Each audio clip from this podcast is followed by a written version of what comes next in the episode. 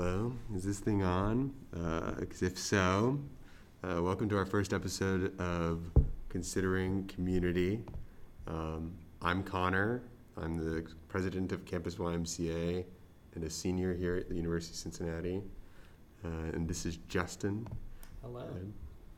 Uh, my name is Justin. I'm a first year here at the University of Cincinnati, double major pol- political science and law and society. Yeah, I'm also majoring in political science and international affairs, and um, yeah, that's us. We're uh, just here doing this to the Y. Um, in our first episode, topic of the day, Justin, what is it? It's about the Learning Commons strike. Yeah, fun, fun. Yeah. So let's skip. Start with the basics, I guess. Um, yeah, so about the strike, basic five questions we can start with. Like who, what, when, where, and why. Let's just start with like who and what. Like who, what is the Learning Commons? So the Learning Commons is an institution on campus, mainly used by A&S students, uh, but it's like a well, I should say it's a freshman clientele is generally A&S students, um, but they also have uh, they're also used across campus for a number of other things. Uh, they encompass like learning communities, uh, peer leaders, peer facilitators, um, like MAS, which is the mathematics like tutoring service on, on campus, um, a number of other things that you know make student life easier, um, and uh, yeah, that's the Learning Commons. It's located in French Hall, on yeah, across from Dabney, or connected to Dabney. You know. So like you know, Learning Commons. You said that learning communities. I'm part of a learning community as a first year, and um, you know, it's actually been one of the more valuable resources to me just to meet the people in my classes and all Mhm. that, and making friends like that.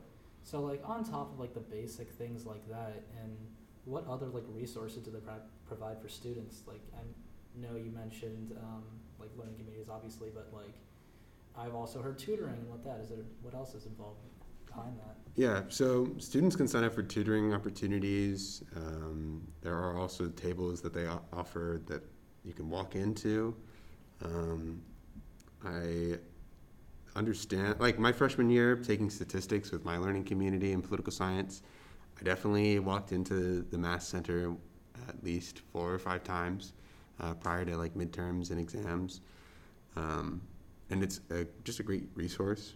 Uh, the students there are being are like upperclassmen generally.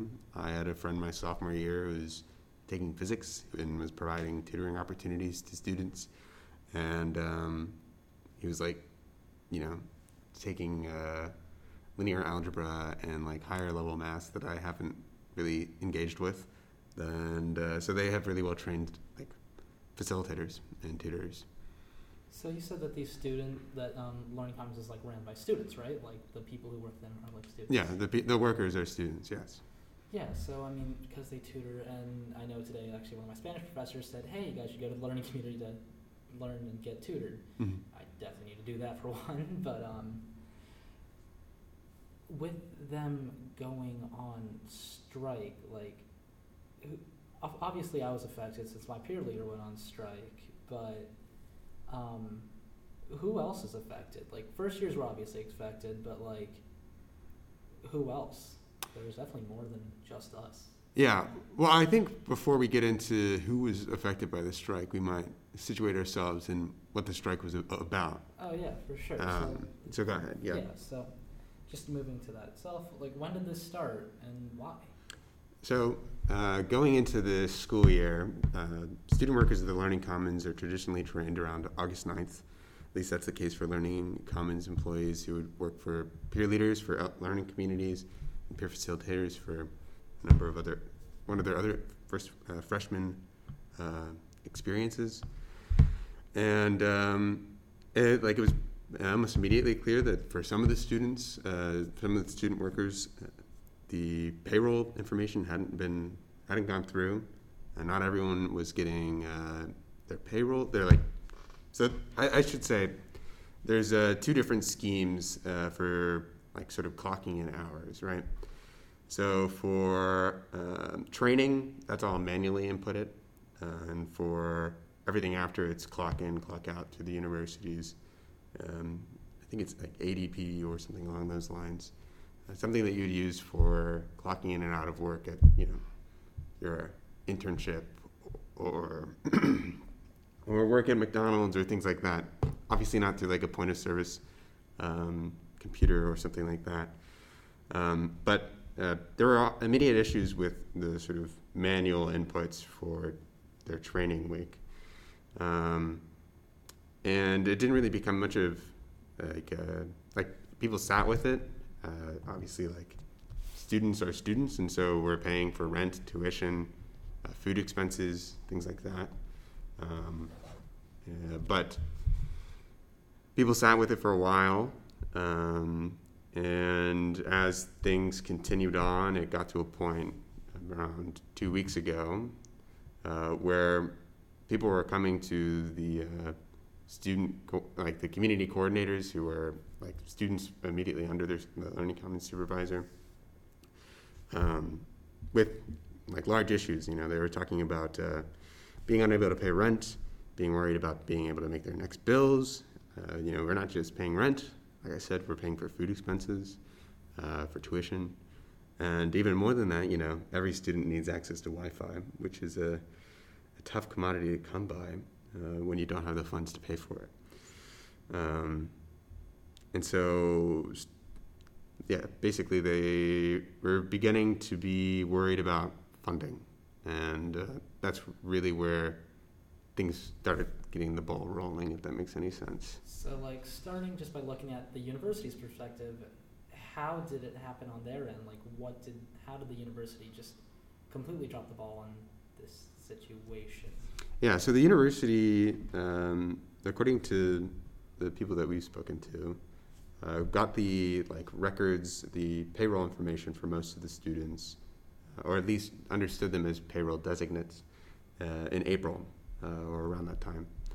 Uh, and this summer, there were a number of um, sort of institutional mess ups and mishaps where people in accounting and payroll were either quitting or resigning. Uh, and so they were actually understaffed throughout the summer.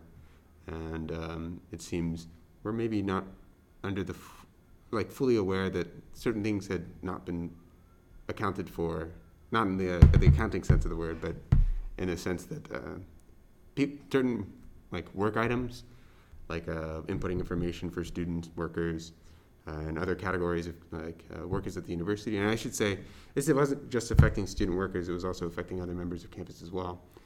Um, and so there was payroll information that just was not entered in over the summer. Um, that's really where the cause of this sort of like comes from.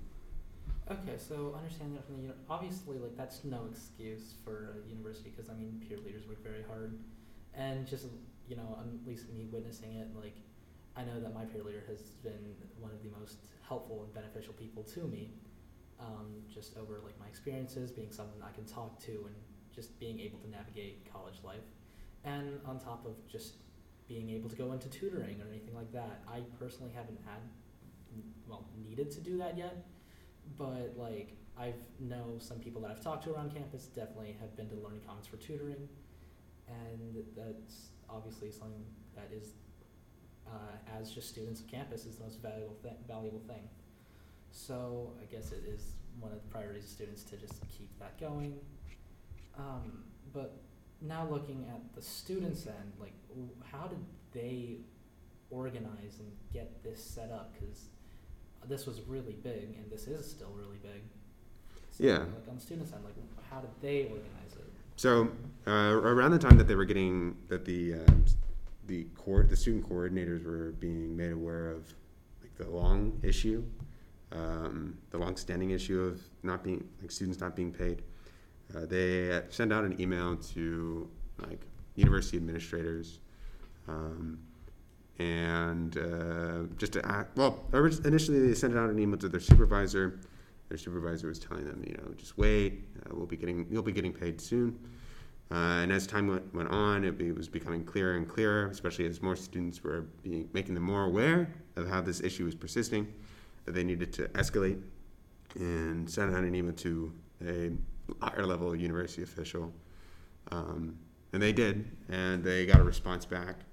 And they had the uh, they just they went ahead and, and met with that university official, and you know she shared the story of like what was sort of causing it, um, what they what the university understood as being uh, the issue at that time, and uh, reassured them that like the issue would be, if not resolved, then then students would have the opportunity, student workers would have the opportunity to go through a um, sort of shortcut uh, within uh, making use of the Bearcat Emergency Fund, which is a fund here on campus that uh, students can make use of if they have uh, emergency funding requests, like uh, make, say for instance they've been recently fired from a job, but they need to make rent.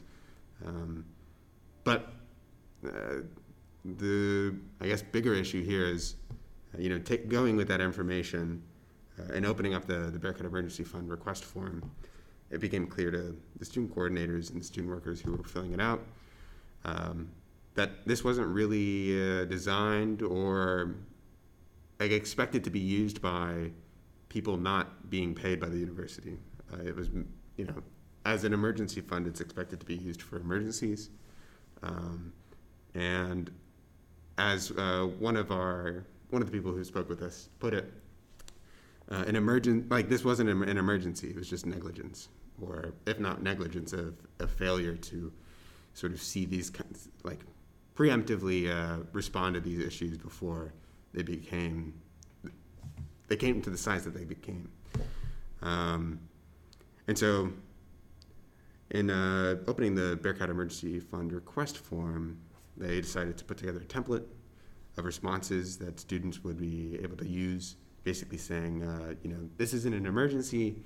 I'm a student with the uh, Learning Commons, and I am basically putting in to get this funding, this shortcut that, uh, the, that this university administrator alluded to, um, only to receive back shortly thereafter uh, from the Bearcat Emergency Fund that their requests were denied, uh, either meaning that um, there wasn't any money in the Bearcat Emergency Fund in the first place, or that the uh, shortcut, uh, which was t- which was basically routing money into the Bearcat Emergency Fund that would then go straight into the accounts of the student workers, uh, actually never came to fruition, or even worse, uh, not worse, but um, probably um, like worse in terms of public relations, um, the university administrator wasn't able to communicate this to the Bearcat Emergency Fund, the people that operate the Bearcat Emergency Fund.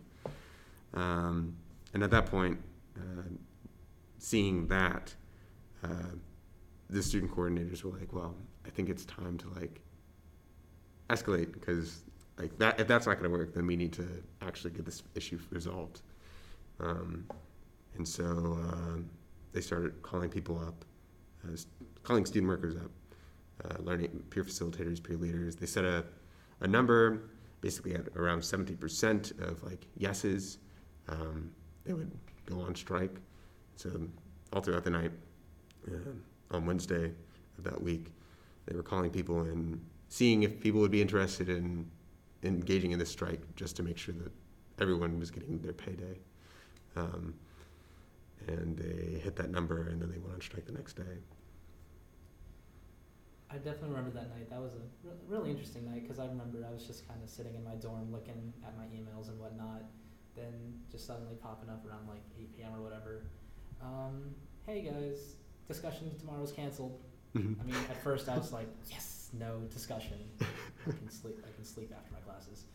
But I mean, ultimately, I was hoping it didn't last too long because on top of being there for discussions with my learning community and my peer leader also does review sessions for my classes.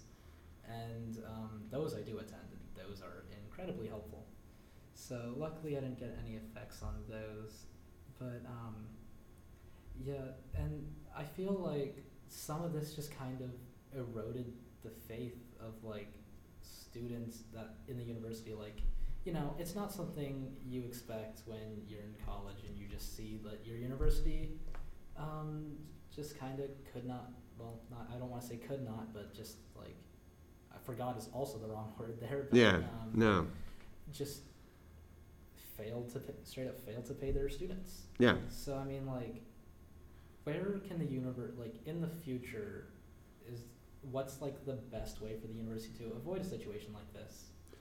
Well, just I mean, being it from our perspective at least, and from the perspective of the student workers that we spoke to, um, it seems like the simplest solution is just to be proactive. Like payroll issues are not something that come up um, randomly, generally, uh, unless there's some sort of system glitch or something like that.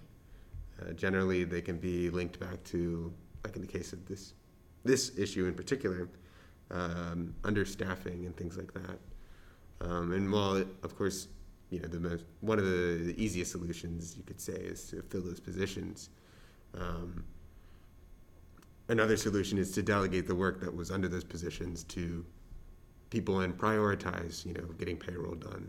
And, um, and, and to your point about, you know, the university not having money to fulfill this, like, I, think it is worth pointing out uh, under university financials and things like that, we do have a billion dollar endowment and um, a similarly sized uh, quote unquote rainy day fund, um, which they made use of during uh, or for yeah during COVID to offset some of the costs of um, you know faculty short staffing cuts and other things that they had to uh, you know do to balance the books basically.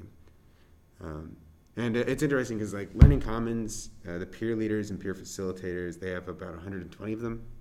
Each of them service like 10 to 20 students. So that's around like 2,000 students, right? Um, and uh, that's just freshmen with peer leaders and peer facilitators, right? So to your point, to your question earlier about like how many people does this service? Uh, just to, with like the learn, that part of the Learning Commons alone, it's 2,000 students.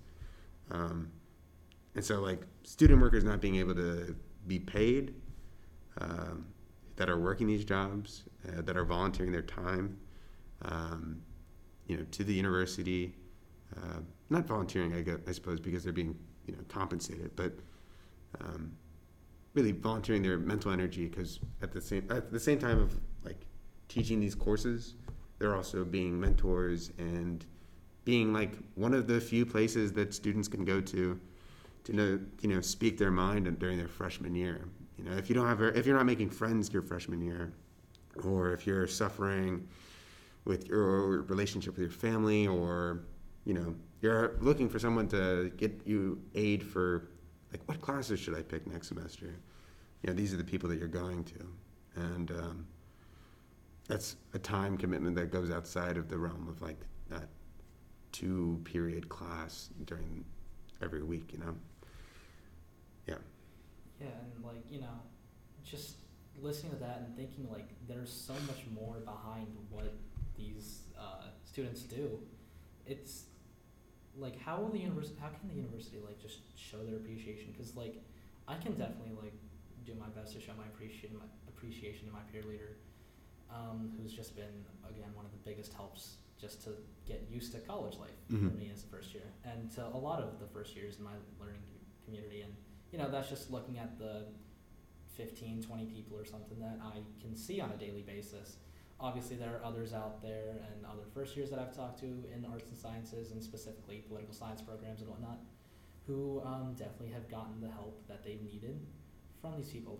They've been able to point me towards different campus resources and yeah. you know all, all my friends have been able my friends who talk to their peer leaders have they also can point to campus resources and just be like a make or break.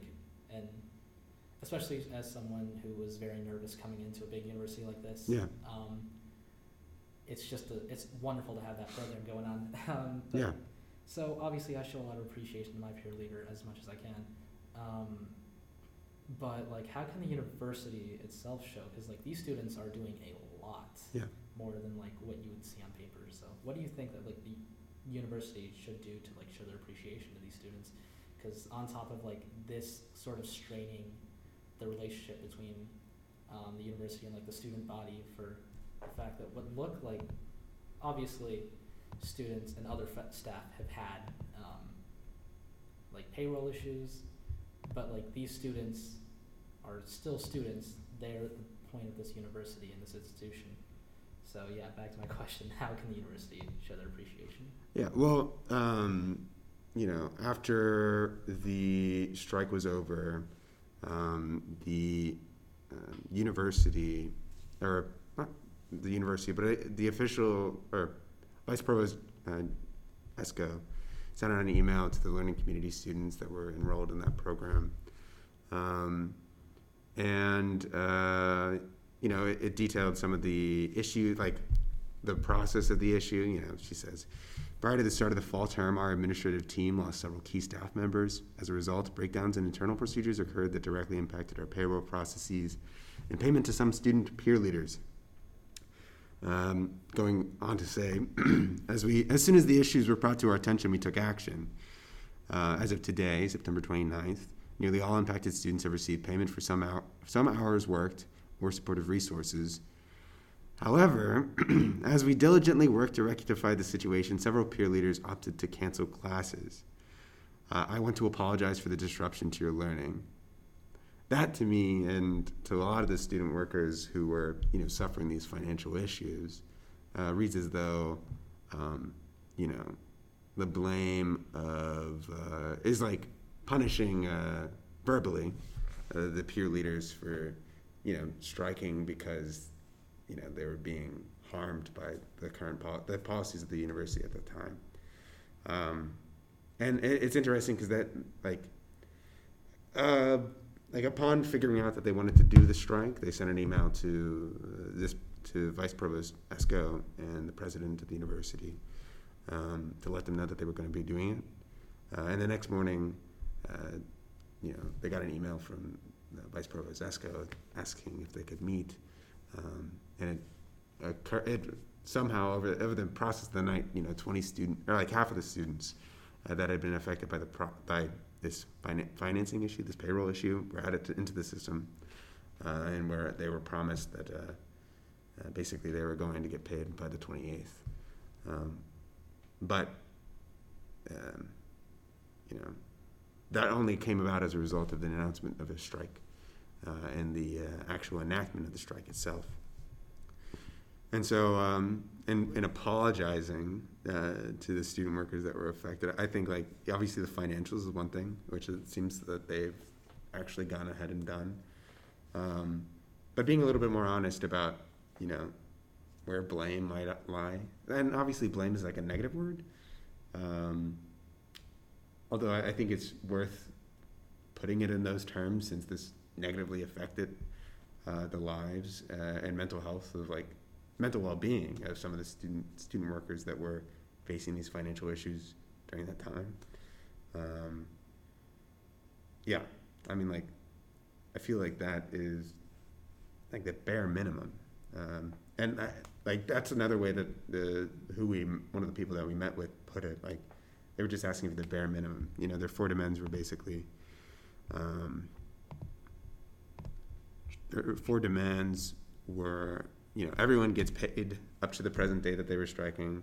Everyone gets access to the system to clock in and clock out. Student workers, uh, if needed, would get access to the emergency funding. Uh, and they also wanted a public apology from the vice provost. Um, and that doesn't look like an, a public apology, right? Yeah. You know, that doesn't seem to rectify that, that fourth demand. Uh, because it looks more like it was a public apology to the students that uh, the peer leaders were engaging with, which means, which is to say, um, the people that were affected by the strike as opposed to the people that were affected by the financial stuff. You know, an hour lost of class uh, is not equivalent to weeks and weeks and weeks, you know, six weeks worth of pay lost right, yeah. or missing pay in your bank account. You know, that's illegal. it's uh, in a, under Ohio law. You know, you can only go four weeks, so two pay um, pay cycles. You know, a biweekly pay cycle, uh, two pay cycles before you can before that's like technically illegal. Um, but yeah, no, that's problematic. So I mean, like, where does not, you kind of mentioned this, but like, where does everything stand now as of like recording this on uh, the 6th? So it seems like everything has been resolved, right? Uh, at least financially. Like student workers are now being paid. Everyone's been enrolled in the system. Um, there's a question as to whether or not, you know, staffing has occurred for the uh, payroll department, um, and the uh, like, you know, it wasn't just learning community members that were affected, right? Uh, other people were experiencing the same like delay in payroll, uh, and it would be worth exploring. I think just whether or not that's been resolved as well, um, and you know, things have seemed like as a tool for affecting like um, change and trying to get things done. Um, the student workers that we met with seem to indicate that the strike was very effective, and I think the results say a lot as well. Um, but there, there is an issue here, like you know, you know, every year there's a recruitment cycle. Uh, you have returning workers for the Learning Commons, and you also have, um, you know, new recruits. So you you have to replace your upperclassmen, your seniors, or maybe your third years who don't want to do it their senior year. Uh, and then normal, the general recruitment pool for that is freshman students. The freshman students that we're looking for are people who have been in learning com- learning communities, which is to say, the freshman students this year that were emailed this email that like basically indicated that perhaps it's not a good idea to get involved in student working work because you may not get paid in time, and so there's messaging there as well, and uh, adds a lot of a number of layers to like um, the problem, right? Um, how do we make sure that the learning commun- commons is supported still with uh, effective um, learning or peer leaders and peer facilitators and new new new students, new recruits, um, and how do they how does the university go about uh, sort of um, dissolving that negative image if it sticks around?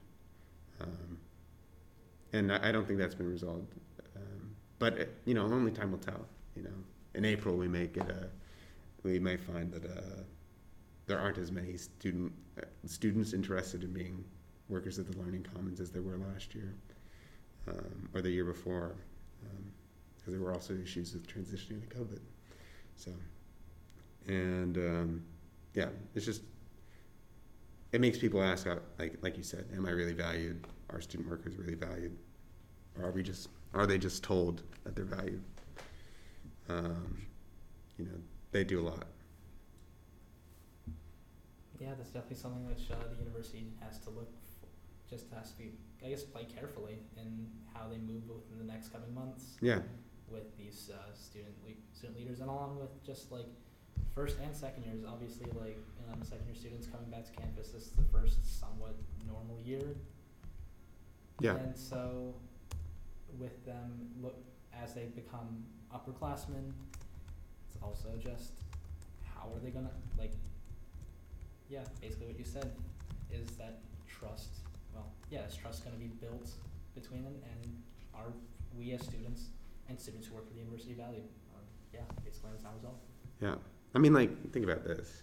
Um, like if you're in a bio class with 600 students, you know, fellow students, you're not going to really be able to pe- meet people in the same way that you meet with in a learning community, you know, 10, 20 people in your major. In the bio class, you know, it might be nice to meet a diverse array of students, whether that's engineers or, um, you know, nursing students or, you know, anything. Uh, there's a lot of students that take bio. It's a it's one of, it's a very general prereq, but it's sad to see you know the people that are doing this, uh, that are taking the time their day to be student counselors, basically, uh, teachers uh, and mentors uh, not only be treated this way, but also, I mean, like, it's difficult to say, you know, when you're already asking, "Am I valued?"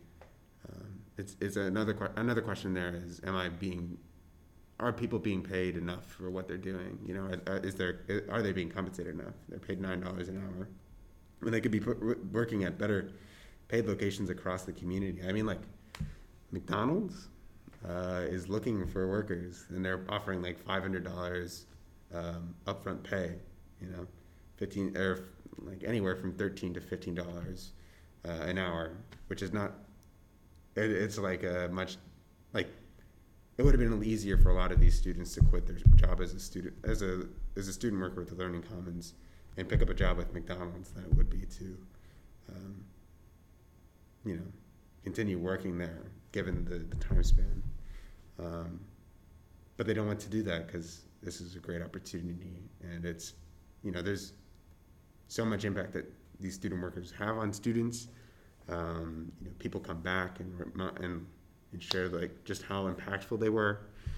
Um, and you know, you make great friends, and facilitating that and engaging in that is really important. But uh, another question there with the with whether people are being paid as they as they ought to be is like um, it would it wouldn't maybe be su- super surprising for them to just slough off uh, or cut away the learning commons um, if like something like that was pushed for them um, just because it would be um, yeah I, it's sometimes difficult to make ends meet. And um, this last year you know coordinator hours had to be cut um, and um, yeah students just need to i mean we're all trying to live our best life on campus and um, things like this get in the way but uh, yeah yeah that's it i think Yeah.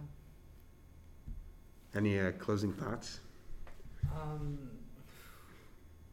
there's just a lot there, and for someone like me who I def- definitely probably was thinking about getting involved with like different campus things.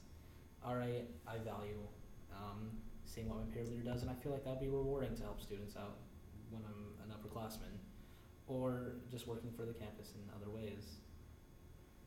So, I feel like making sure that the university can show their appreciation to students and especially in the future try not to blame them. Yeah. Whenever um, something goes bad on the university's part um, that would definitely just increase uh, i guess turnout yeah. and enthus- enthusi- um, enthusiasm. Yeah that's not a word but no yeah. No i agree. Um, I, I think um, that's yeah i think those, those are good closing remarks. And uh, so that's that. That's our first episode of considering community. I'm going to do a quick plug. Uh, campus y uh, which uh, both justin and i are in uh, and really is the organization that's going to be putting on considering community going forward um, we're putting together an event next tuesday at around uh, 5.30 p.m if you're in town, where we'll be uh, basically discussing uh, some opportunities, not opportunities, but how students can get more involved in like civic action and political um, institutions in Cincinnati and in Ohio with our uh, hopefully vice mayor. Hopefully he'll be there, uh, and definitely the U.S. senatorial candidate or one of the U.S. senatorial candidates. Uh, her name's Morgan Harper. Um, that'll be in Old Chem 525. And uh, yeah, expect more from us soon. Thanks. Bye.